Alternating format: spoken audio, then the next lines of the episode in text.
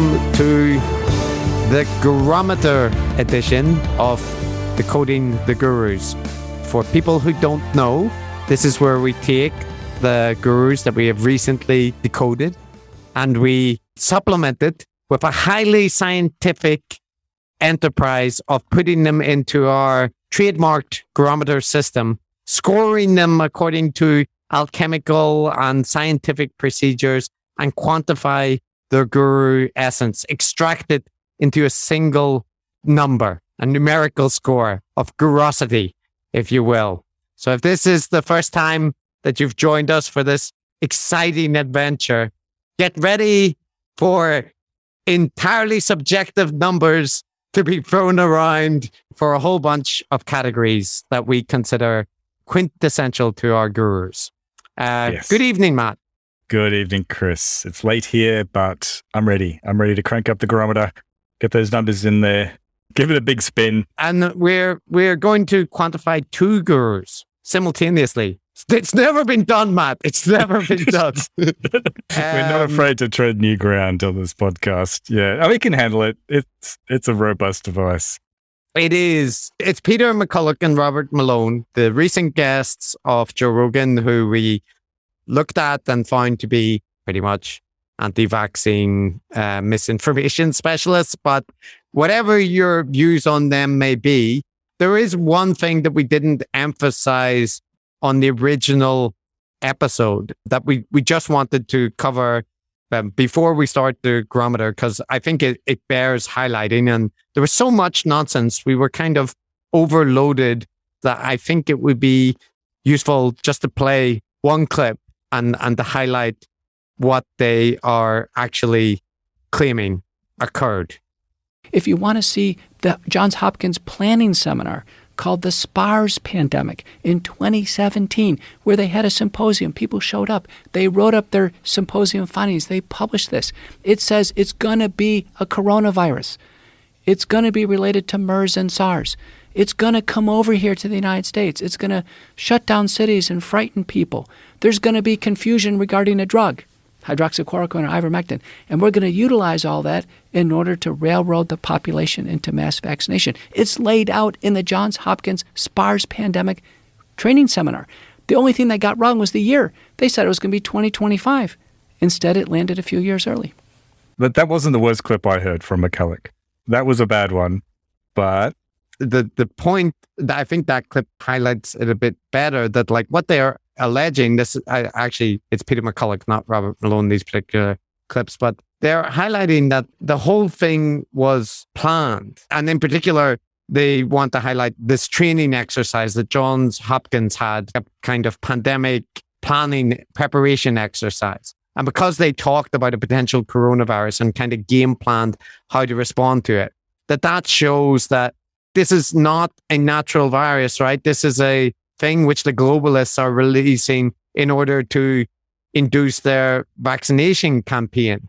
And Mm. uh, just to highlight that that's that's Alex Jones level conspiracies, right? This is not people who are just saying, "Oh, we need more safety data on uh, vaccines." It's people claiming that the pandemic was planned, that the vaccines are a social control mechanism, and that they have these documents to show it. And that's exactly what Alex Jones says. And Hmm. I, I, I don't know my, if I, if I played this clip, but th- this one was another really extreme one that I thought it would be good for people to hear. So here you go.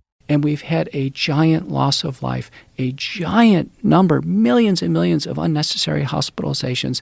Uh, and it seemed to me, and I, listen, I've told Tucker Carlson and many others, it seems to me early on there was an, an intentional, very comprehensive suppression of early treatment in order to promote fear, suffering, isolation, hospitalization, and death. And it seemed to be completely organized and intentional in order to create acceptance for and then promote mass vaccination. So you believe this is a premeditated thing that they were doing. So they realized that in order to get people enthusiastic about taking this vaccine, the best way to do that was to not have a protocol for treatment. It's not just my idea. Now it's completely laid out by the book by Dr. Pam Popper, the book recently published by Peter Breggin, uh, COVID 19 and the Global Predators. We are the prey. We are the prey. Yes. And you did play that one, and it came in at about two hours in, two hours and two minutes if people are keen to focus on it. Yeah. So at the time when we were um, recording that, we'd just listened to so much of this nonsense, frankly, that some of it just slipped by us. In fact, you know, so, some of the leads like that, that was just so crazy. So we didn't talk enough about it. But yeah, if you want to go back, it's about two hours in. That's where the crazy really gets going. So just to be clear, he's, he's saying that the, the pandemic was planned, that it was orchestrated, one. Two, that they deliberately suppressed life saving early treatments, by which he means hydroxychloroquine and ivermectin, which which would have saved people lives. So d- deliberately killing people, and did all this to put the population of America, I suppose, into a state of fear, so that they would be forced to take these vaccines, which he thinks are dangerous and don't work. And this this is my why uh, this is a postscript to the episode before we get to the Gurometer. But just to point out that there's a guy online called Vinay Prasad, who's a, a doctor who produces content online about COVID and that kind of thing. And he wrote a thread responding to the claims made recently on Joe Rogan, right? And he he very much took a line of I disagree with them about the dangers of vaccines, but they raise very important issues. And if you read it, you come away with the impression that despite getting some things wrong, these are important voices that we need to have. And it's good that Joe is uh, introducing this discussion to the public. And what he didn't touch on was any of this, right? Like no. the, the, the, this kind of thing, or the promotion of HIV AIDS denialists or RFK Jr. anti vaxxers. Like the claims made are sanitized into a version where it's reasonable disagreement. And I want to point out that this is a step which often happens. And then people will respond and kind of say, so you're against free dialogue and you're, you're against, you know, you want to close down all debates. And I, what I'm highlighting and what we highlighted on the episode is what these guys are alleging. It's not within the realm of reasonable debate and stuff. It's outright conspiracism. It's Alex Jones level stuff. And if you want to treat it like that and discuss it, fine. If you're appropriately critical, if you're actually arguing back, but Joe Rogan is incapable of doing that. So what he's doing is introducing to a huge audience people that are advocating very extreme positions, but they're presented as reliable, cautious, figures who have very important information which is being suppressed. As for Vinay Prasad, he either hasn't listened to the whole thing, or he did, or he's being just greatly irresponsible, perhaps because he's angling for an appearance on Joe Rogan or something. Who knows? Yeah, Whatever. It, I put my flag in the ground that he or somebody like him, but I suspect him because Joe cited him recently positively as well. He will be brought on and he will respond to some of the points that McCullough and Malone raised, and he will be generally yeah. in favor of vaccines, but he will also say, you know, but a lot of the points that they raised are important and need to be discussed. And he'll, he'll both sides it. You, you do not need to both sides of shit, do you? no, it's just that it's going to be presented as you see, Joe is opening a debate and he's he's willing to have people that disagree, but like Vinay in his threads is just praising Joe. So what Joe will do, and again, let let's see if I'm right or not, is that he will have someone on who's willing to say that what you know what he's saying mm. is good, yeah. that he's yeah. an important figure, and that is a pushback that he can, you know, yeah. cope with. This this is a point that, from just me personally, really highlights the limits of this free speech discourse culture. Let's let's hash it out and sense make the shit out of this and we'll get to the bottom of it. It is really unhelpful. Like what you end up doing is giving dignity to and legitimizing absolutely batshit crazy, as if the the truth is somewhere in between that batshit yeah. crazy and some version of reality. And it is not a good thing. It isn't a healthy thing. And it is so easy to present yourself as the peacemaker, as the sense maker, as the person who's willing to, to come along and talk this stuff out. Because Joe will go right back to having his conspiracy fruitcakes on. And the occasional appearance of someone like Vinay Prasad will help legitimize what he's doing, which is disinformation, dangerous disinformation. Like this stuff just needs to be mocked and laughed at, which is which is what we do, but more people need to do it. uh, I um, Vinay Prasad and, and others like him that are more definitely more reasonable than Malone, definitely more reasonable than McCullough. But there's a, there's this kind of set that are they're kind of the darlings of Bari Weiss and others. You'll find them often, and you will also see them penning papers saying that uh, a year ago that the pandemic is going to end in four months' time or something like that. And I'm not saying that nobody else has made predictions which have turned out wrong, but what happens is like the mainstream and the institutional things get slammed by the heterodox figures for their takes, which turned out to be wrong, right? Or their their kind of advice, which should have changed quicker with the evidence or that.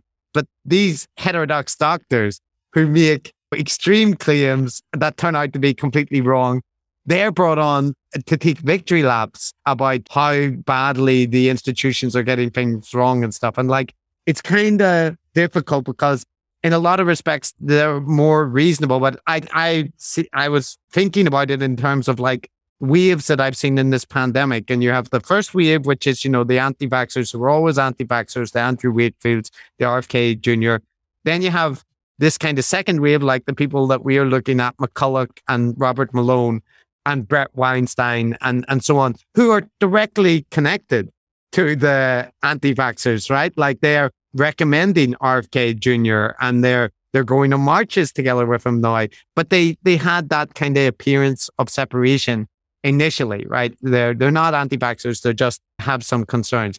And I think there's a kind of third wave, which is which is not there are important distinctions because generally they are not saying to people don't get vaccinated, but they're very much on the side of both sides to the point of arguing that people like Malone and McCullough not pointing out that they're disinformation, uh, they're people spreading disinformation, but rather that you know, they, they just have different opinions and like they they've got some things wrong that I disagree with, but you know, but the institutions have got things wrong too. And it's a lot of their concerns are very legitimate that people have. And it's a kind of enlightened centrism, which tries to argue that everything is a golden mean, that the there's excesses amongst the heterodox, Bret Weinstein and so on. They they may have took things too far, but but didn't the CDC and the WHO? So like both are equally at fault. And like, no, mm. it, it mm. not equal.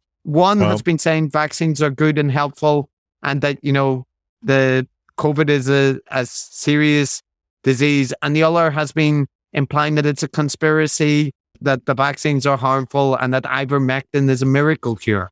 It's not equal.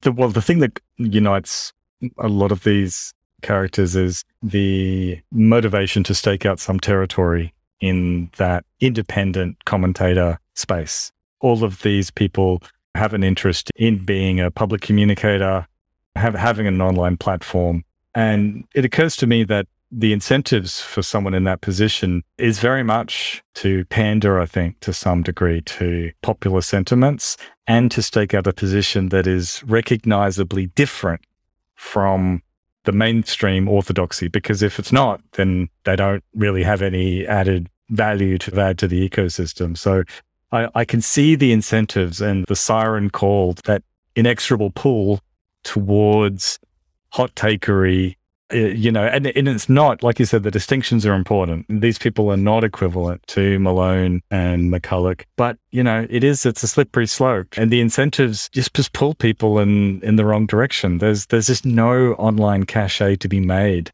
for moderation, tepid takes, the CDC, WHO positions, which, despite them getting it wrong occasionally, are the most correct positions.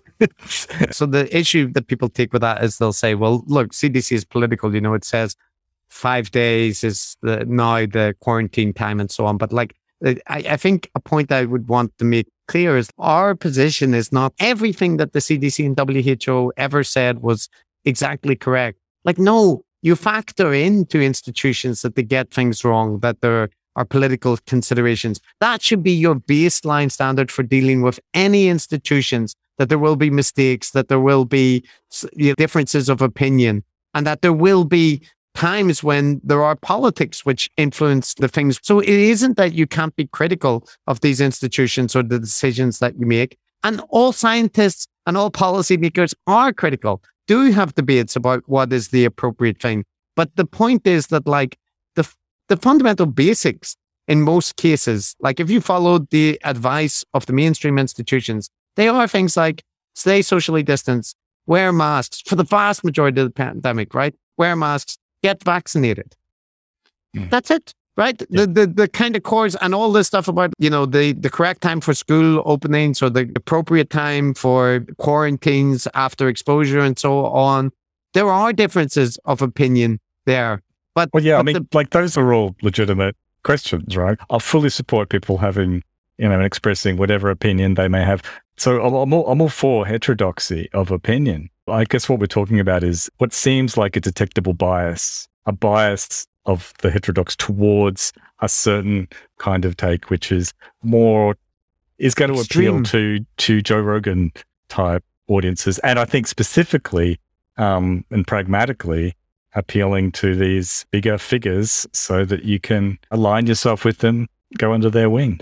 Look, if your sense making apparatus cannot detect the conspiratorial undertones in the content of Robert Malone, Peter McCullough, and Bret Weinstein, you, your sense making apparatus is faulty and it's not correctly detecting conspiracy theorists and anti vax sentiment. So that's yeah. my general thing is, you know, whatever your opinion of the CDC, the WHO, or whatever organization, whatever institution, whatever public health body, that's one thing. But if you're not identifying what the problem is with the figures that are like become luminaries in the heterodox sphere, your bullshit detector is miscalibrated.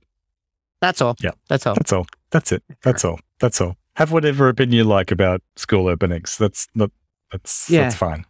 Gurometer. Gurometer, Matt. Let's get let's let's, let's kick it up. Kick it yep. up. So now we're going to demonstrate the validity of uh, these features that we have identified as important to gurus. So there are 10 of them.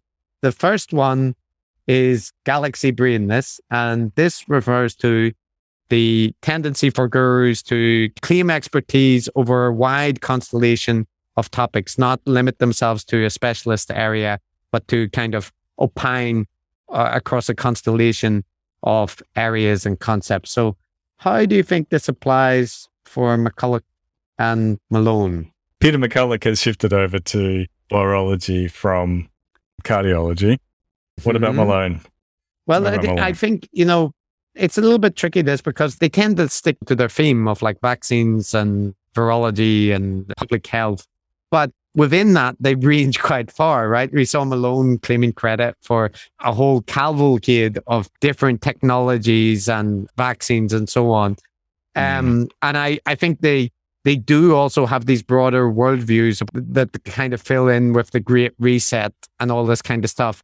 But the fact that they limit themselves primarily to the health and vaccine space, mm. I, am going to give them a free, I think, for this because of that, like in the yeah. middle. Yeah. Uh, both of them.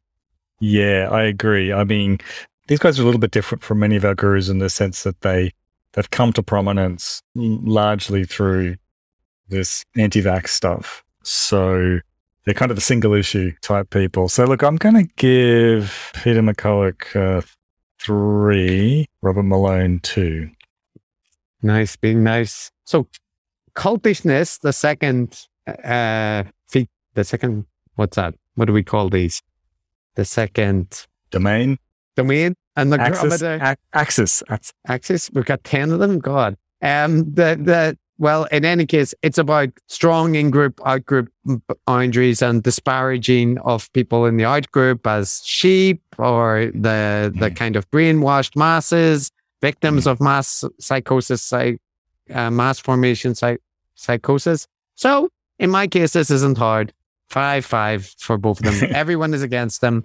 Everyone that doesn't agree with them is a sheep that wants to kill patients. So um, yeah, Yeah, yeah, yeah. We we saw a, a fair bit of demonizing, which is really on the nose of healthcare workers and frontline people being more, you know, concerned about their own safety, being these these box checkers, just re- really unconcerned with actually helping patients. Um, the only people who care are them. Uh, shocking, unbelievable. Can you Mm. imagine that? yeah, I'm only look. I'm going to give them fours just because they don't do, you know, they don't actively. I mean, they they have their clique of similarly minded people, Mhm. and what you said is true. But unlike some gurus, they don't actively maintain a community. Or, as Mm. far as I know, I think you might be giving them too much credit. Malone is cultivating a community on Substack and he praises Alexandros Marinos, who makes threads about him, you know, defending them, kind of giving the little guru pat to, you know, the people that, that say nice things and whatnot. So, I'm I- giving. I'll give him a five then. Yeah, he's just been That's right. promoted. the, the, the guru influence of, of, of me on you, Matt, there. That's, the, but um, the next one, again, this isn't very hard for me, but the the the next axis is anti-establishmentarianism. Yep. So this is the sort of reflexive opposition to any forms of authority and other experts and the establishment, believing it's corrupt and has nefarious ends and so on. This isn't hard for me either, Chris. Um, both of them. Did you detect that sentiment? You yeah, that? yeah. I mean, yeah. So if, if you guys have um, heard the episode, you'll know why we're giving them five on this. We just played the clips. Yeah. They're trying Yeah. to kill you. The system is Yeah. trying to kill you. And the next one, Matt, again, you know, like I think it's almost like the Gurometer was tailor made for them in some respect. Grievance mongering, following after and feeling beset by the system that hasn't given you enough credit. Yeah. Did you know, detect a hint of that in any uh, of their statements? Hmm, a bit of a a bit of a backstory where haven't been properly recognised for their accomplishments. Um, yes, I did. So, do, should we briefly reprise that for people? So, let's see. Malone claims he was the inventor of the mRNA vaccines, and that people are failing to acknowledge this. What am I forgetting? Your memory's better than mine. Uh, well, he memory. claimed to have invented of, or been on the kind of the spear tip of a variety of vaccines, uh, including the vaccine against Ebola and um and, and to or both of them are claiming you know that they have developed protocols which in Peter McCullough's case he identified early and and would have saved uh, 85 to 90 percent of deaths. Robert Malone got the protocols from China. He sent them to the CIA, but they you know they didn't put it in. So yeah. all all of this is they were on the cutting edge. They were ignored and they've been you know mistreated by the establishment simply because they're trying to bring the truth to the masses. strong grievance mongering on both cases. This I mean, There's- like it's like like when they tell those stories too, like it's they emanate grievance. I know. It's it's almost like you know they're grievance monsters. They were created purely from grievance. They're in Aristotle, Aristotelian, Aristotelian. I don't know how to say that. Arist- in Aristotle's framework, they are the the forms, right? The pure Oh, the forms, pure, the pure form of yeah, grievance embodied. embodied. Yeah, that's that's my image of them. yes, And the rest I- of us. Um, yeah, we're we're pale imitations. Uh, We can't we can't approximate their just, their just shadows. We're just grievance shadows dancing on the cave wall. Exactly. so the next one, again, I don't think this is hard. Self-aggrandizement regarding Yep. themselves as important figures and Robert- like central. Robert Malone's wife had to be banned from Wikipedia for up to changing his Wikipedia page to make out that he invented all of these things. and he was Uh, upset about it. He regarded that as a, uh, you know, an example of the system failing to operate correctly. So, yeah, like if Yep. my wife Yep. edited a Wikipedia page about me, if such a thing existed, which it doesn't, it would be to correct. Like, don't give him that much credit. He did it. it, it, it, that's him just making too large claims. So it, it just Yeah. speaks volumes at them. Yeah. Yeah. like like throughout throughout those interviews it's like so much of it is these these i statements i was trying to tell them this and you know i developed that and i was you know what is it lead the tip of the spear cutting the edge whatever it is Yeah, yeah. So it's not it's not hard to detect again, but it does seem hard to detect for some of Joe Mm. Rogan's audience who regard them as hubbable figures. But uh, yeah yeah, yeah yeah. Cassandra complex, complex. Matt. Your favorite one? my favorite one and boy does it give me a warm feeling deep inside to to know that this addition to the Gurometer is paying dividends chris paying Yes. big dividends um i'm giving them a five for this because this is of course them being the voice in the wilderness trying to warn people of this terrible impending danger being doomed to be ignored that's all they talk about that's all they talk about how they were they were trying For to warn people hours. That's all they talked about.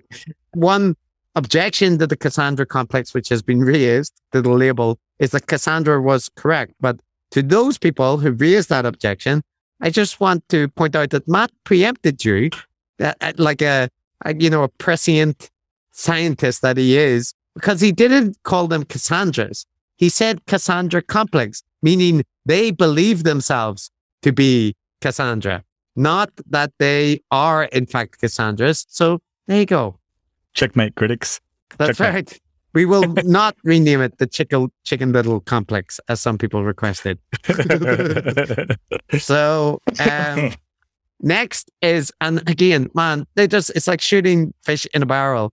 Revolutionary theory. So this um this axis I hate that description. But anyway, this axis is referring to the belief that they themselves have created a revolutionary insight, a new theory that that can transform some field, some topic, some area. They're not just, you know, people contributing, they're people out there forging new ground. And uh, yeah, I mean, Yeah. Yeah, five. So, yeah. five, five. five, five, five. Yeah. Now, like Malone in particular, that's just really obvious, right? Um, eh. but what about with McCullough? No, it, it's there too because McCullough was a hydroxychloroquine guy, and and he's from there. You know, he's he's constantly claiming that my protocol, Joe, my protocol. If it was put in, it it would have this pandemic. I went to the Congress and I told them that we need to, you know, to start doing these treatments and. I told them, Joe. I told them. I told Yeah, them. and they listened to my testimony, and I told the American people, Joe, that the, so he he believes he you know worked Yeah. out this protocol that can cure ninety percent of the or prevent ninety percent of the deaths from COVID. Like Yeah. Yeah. and and both of them, Matt, Yeah. this was the other funny thing was they both were saying to Joe, you know, basically what you took, Joe. That's the I call that I you know that's my protocol, basically, Joe. And then Malone similarly saying. Yes, you know, Joe, those are all those are things that I identified as important that you took. So they Yeah. they both want to They- be the source. Yeah, yeah. They both invented that this cocktail of drugs that don't work, almost certainly. By the way, But Yeah, some of them, you know, monoclonal antibodies, but th- these are the things they don't need to invent the things that work because they they work. Yep. But like they add in everything else as well, Yeah. hydroxychloroquine and ivermectin as well. chuck everything in except for the ch- kitchen sink is not an invention, guys. Um. Pseudo So profound bullshit.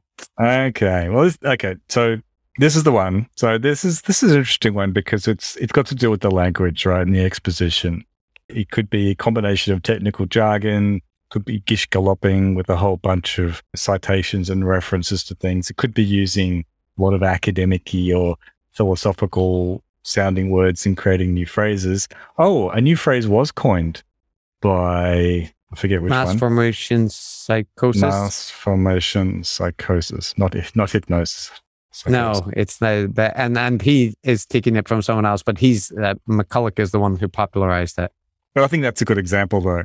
Yeah, It's per- because it's a 'cause- really good so- because someone else, yeah, it sounds like it might be a thing. It sounds like something the psychologist or a sociologist might say, but it's not a thing. And he uses it quite effectively. Like you know, like Both of them. like, you know, you know, rattle. Yeah, they, they they rattle off a whole bunch of features, and you know, and it's just something that's just made up. Very conveniently serves the the ends that they want. So I'll Um, also add to this, Matt. I know it's an anecdotal data point, but I don't have any reason to doubt it to this point. I had a friend who's a medical doctor who listened to the episode, and I uh, and he he was kind of shocked he to it. But I said to him, you know, Matt and me are not medical experts, so I was just curious, like when they're talking about the medical topics, and you know, they're saying the various facts about the way that the you know immune system works or whatever. Like, is that you know, is that medically pretty much accurate or like what, how does that sound to a medic? And he said it's, it's using the words, they're, they're kind of talking about things, but it, it's just garbled gobbledygook, which sounds scientific, right? Like hmm. they're, they're mixing in things and they're just kind of saying stuff. So he was very much of the impression that it's like technobabble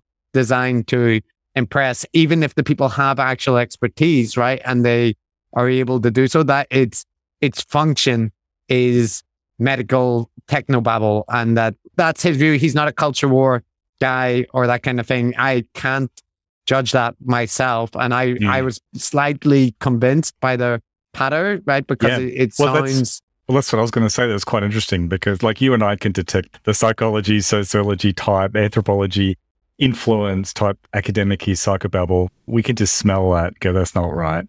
Um, but that medical stuff, yeah, that went by me as well. Um, it's quite effective. Um, but look, the, the, I yeah, trust my have- source, Matt.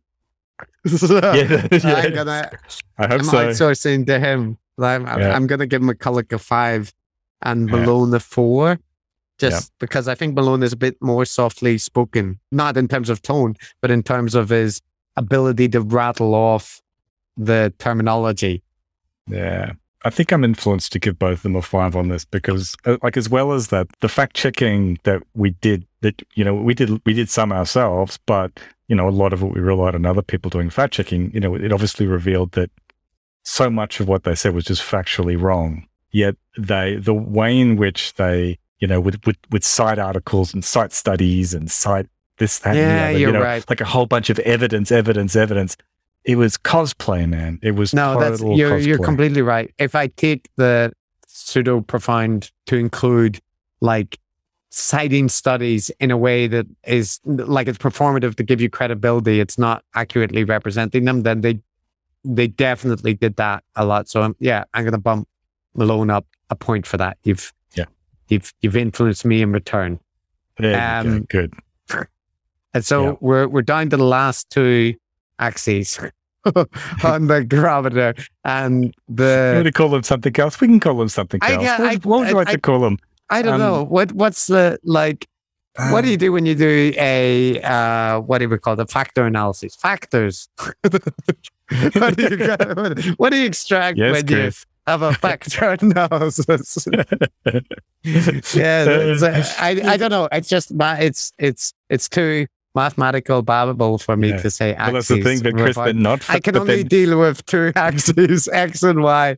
That's all I can handle. Oh, oh, really? I, I can visualize ten dimensions. Like that's, That's easy for you, need- is it? yeah, it wasn't until I became professor that I could do that. Before I was like, you know, Yeah, well, they don't tell you about the ability to see in extra dimensions. As a lowly associate professor, I can only master three. When I get to the when I get a graph for three dimensions, I'm not able to, you know, manipulate it mentally in my mind. But I'm when I when I get promoted, that's it. The 10, Yeah. 10 dimensions will open to 10. me.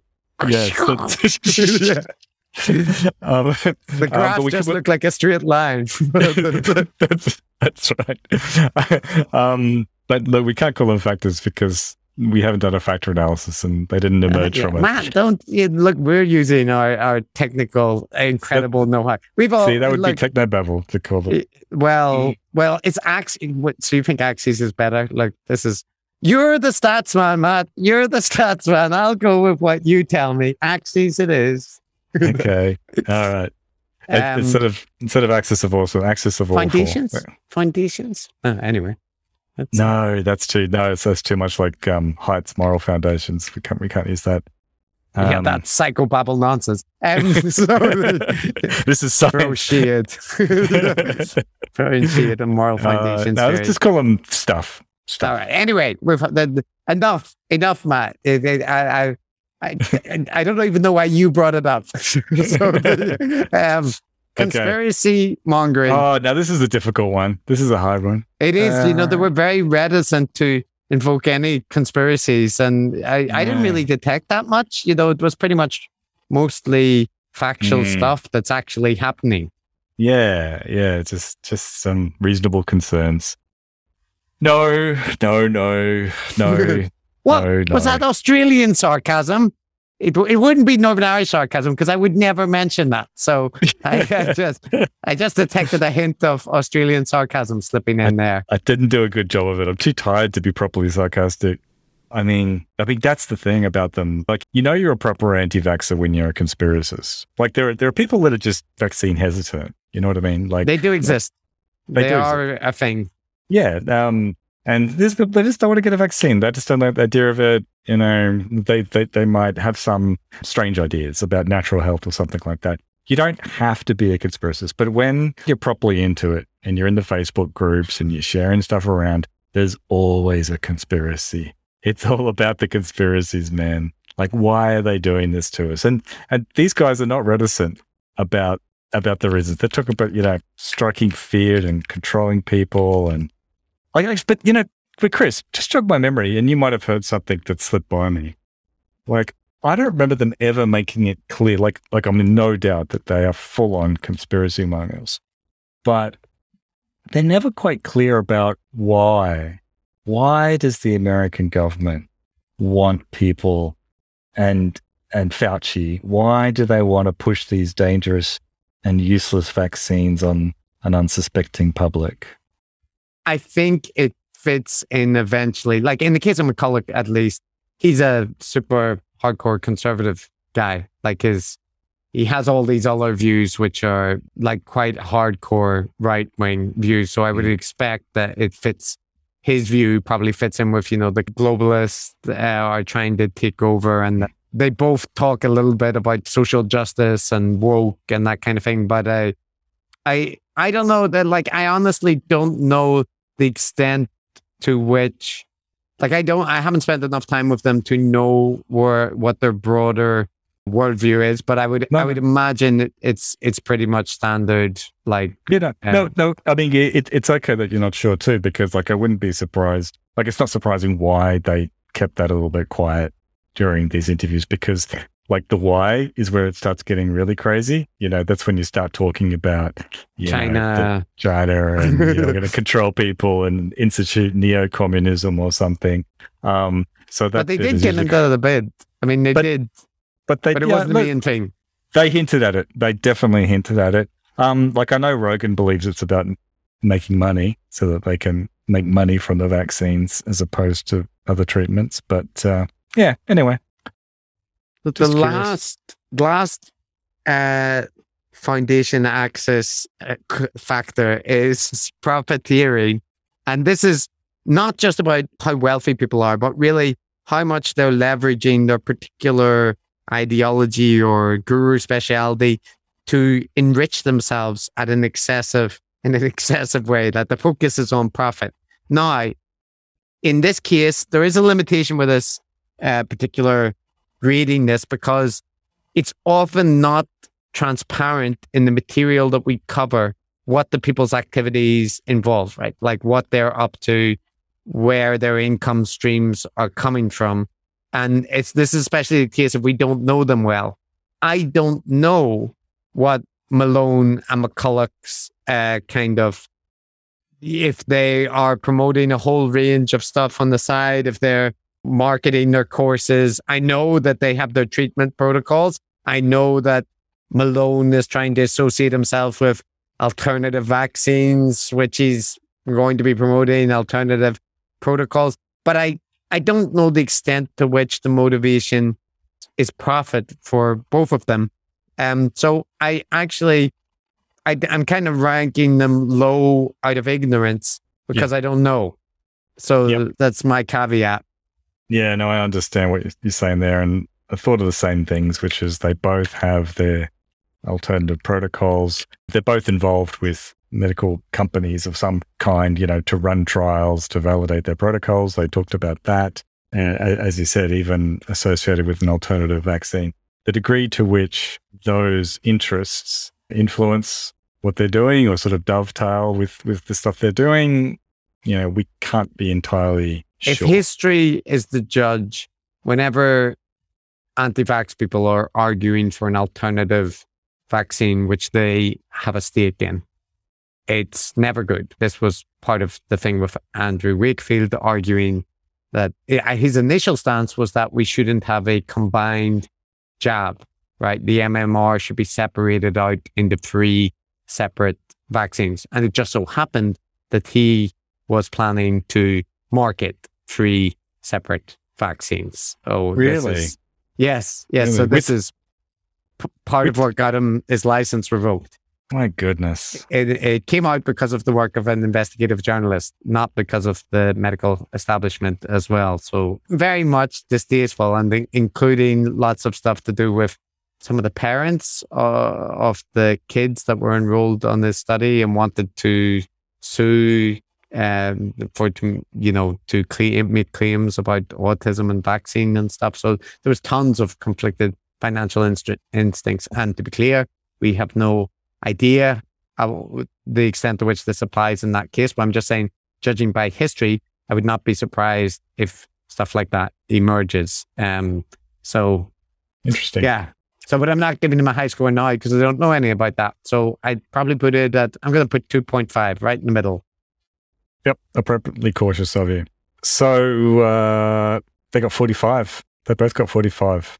Yeah, 45.5 on, on mine. And that's up at the top of our scale. That's, that is high. That is high. Yeah. But don't worry. Don't worry, Eric and Brett.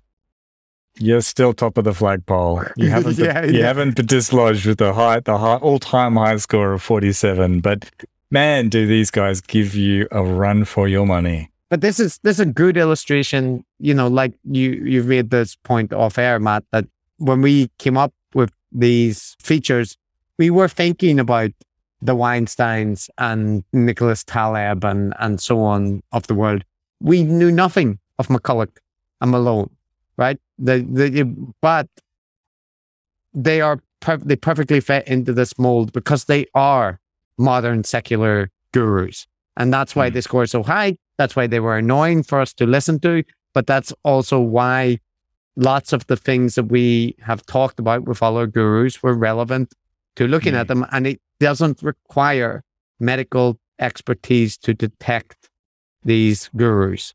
It Yeah. just requires paying attention to these kind of features. You can ask the question as to what degree are these things subjective or a little bit vague? To what degree is there potential for us to be like shoehorning people in and saying, and you know, going, oh yeah, if you look at look at them this way, then you could say that they're doing conspiracy mongering, whatever.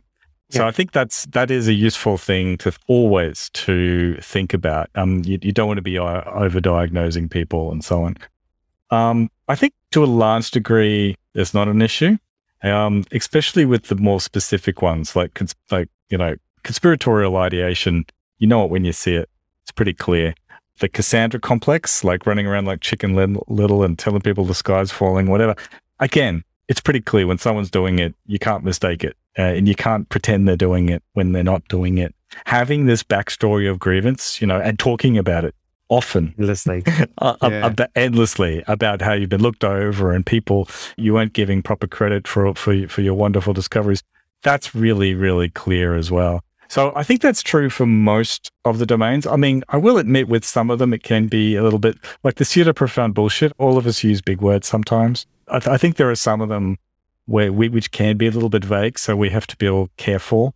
Uh, not wha- to- yeah, yeah, I agree. So, like, I fundamentally I agree with the the critique, but I don't see it as a problem because, first of all, like anybody that is so inclined, go make your own rankings, right? Using the features and see see how people score and see if your ratings diverge dramatically from ours. My inclination is the people that imagine that it won't if they do it correctly, or maybe there is always a degree of subjectivity when you're reading things according to some coding scheme.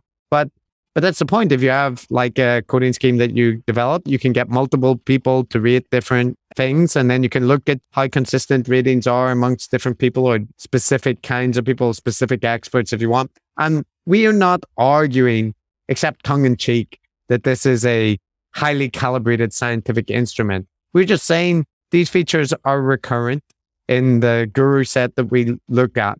And that if you see a lot of these dinging up together. They're warning signs. And that's that's what they are. And maybe our grander plans are to write this formally up and submit it somewhere to academic standards. But even in that case, I don't treat it like an academic publication about these kind of features of secular gurus. It would make it no less, you know, a things to do with subjectivity and and so on, right? Like I I yeah, no, don't it's, think it's... converting it to a publication makes it like dramatically more scientifically mm. valid. Yeah, we have a bit of fun. We call it the gurometer and call it very scientific and all that. But I mean, what it really is is is a framework, yeah, for us to be clear about what we mean when when we say people are acting like a secular guru, and be clear about what we mean when we are talking about these unhealthy traits that they display. Now, mm. it, it's useful just for us to give us a framework, to give us some sort of structure to check ourselves. Now, it's just useful in all kinds of interesting ways. And like, here's an example. Like, we both agreed that Peter and McCullough and Robert Malone scored universally pretty highly across the gurometer, with the notable exception of the galaxy brainness, right?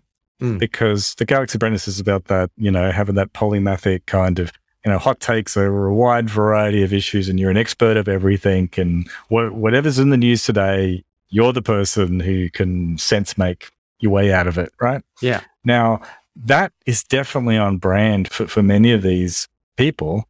You know, the Weinsteins are obviously perennial favorites, but other gurus do this too. Joe Rogan's got an opinion on everything and you'll hear about it. But these guys are kind of single issue gurus, at least so far.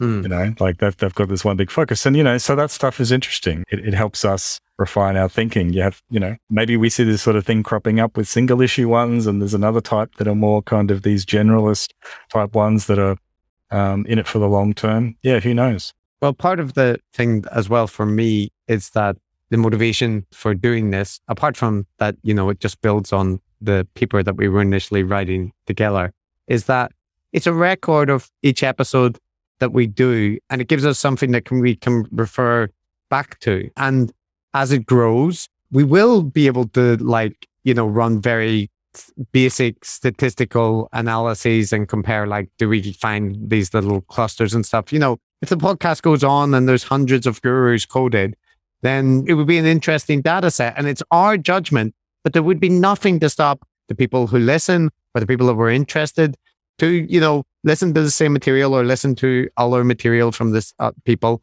and rate them themselves. And, and like we, just as a framework for kind of introducing discussion and to realize that there are people that we can fit within our guru category, but they don't all reach the same level and they're doing different things. That's why it's useful because it, it was a conversation point in some of the early episodes well, what do you mean when you call ContraPoints uh, a guru and Jordan Peterson and Gwyneth Paltrow? Like, well, what are you saying is the same? What are you saying is different? And like, this is just one way that you can kind of see the differences and the similarities in different kinds of people. So yeah. that's it, Matt.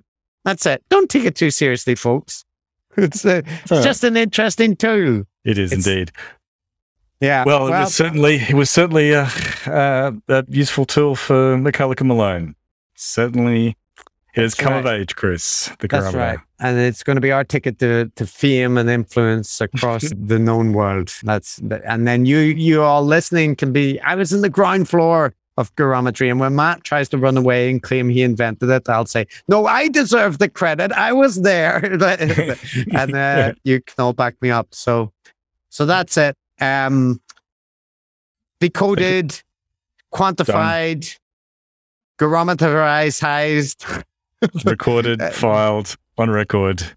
put away, and there we go. And we're on to the next one. So hopefully some less annoying people. And Robert well, Wright. it's going to be a much less annoying person next time. Robert Wright. Oh well, let's see how he scores. And he's going in here, Robert. You're you're joining the other gurus in the constellation. Congratulations. So That's right. It, it's like when you put your underwear in with someone else's underwear. You're all gonna, you know, you're gonna be, tou- you're gonna be Robert, touching. are you saying Robert Robert, is like the pink underwear? it's, it's gonna it's gonna change everyone else's color. Yeah, that's uh, or, or vice versa. But um, yeah. So, well, Matt, you go to sleep. You you've suffered enough for the the the science of gurometry and uh, I'll go to sleep and No. you, you go and do whatever it is you do at night. It's, I'll get into my coffin and and hang. Oh no, it's night. I need to go and feed. Uh, yeah, I'll be I'll be in the coffin when the daylight comes. So uh, yeah. So uh, yes. All You right. grovel at the feet of your muscle master, maybe. Sure. Sure. Sure. All Bye. right. Bye.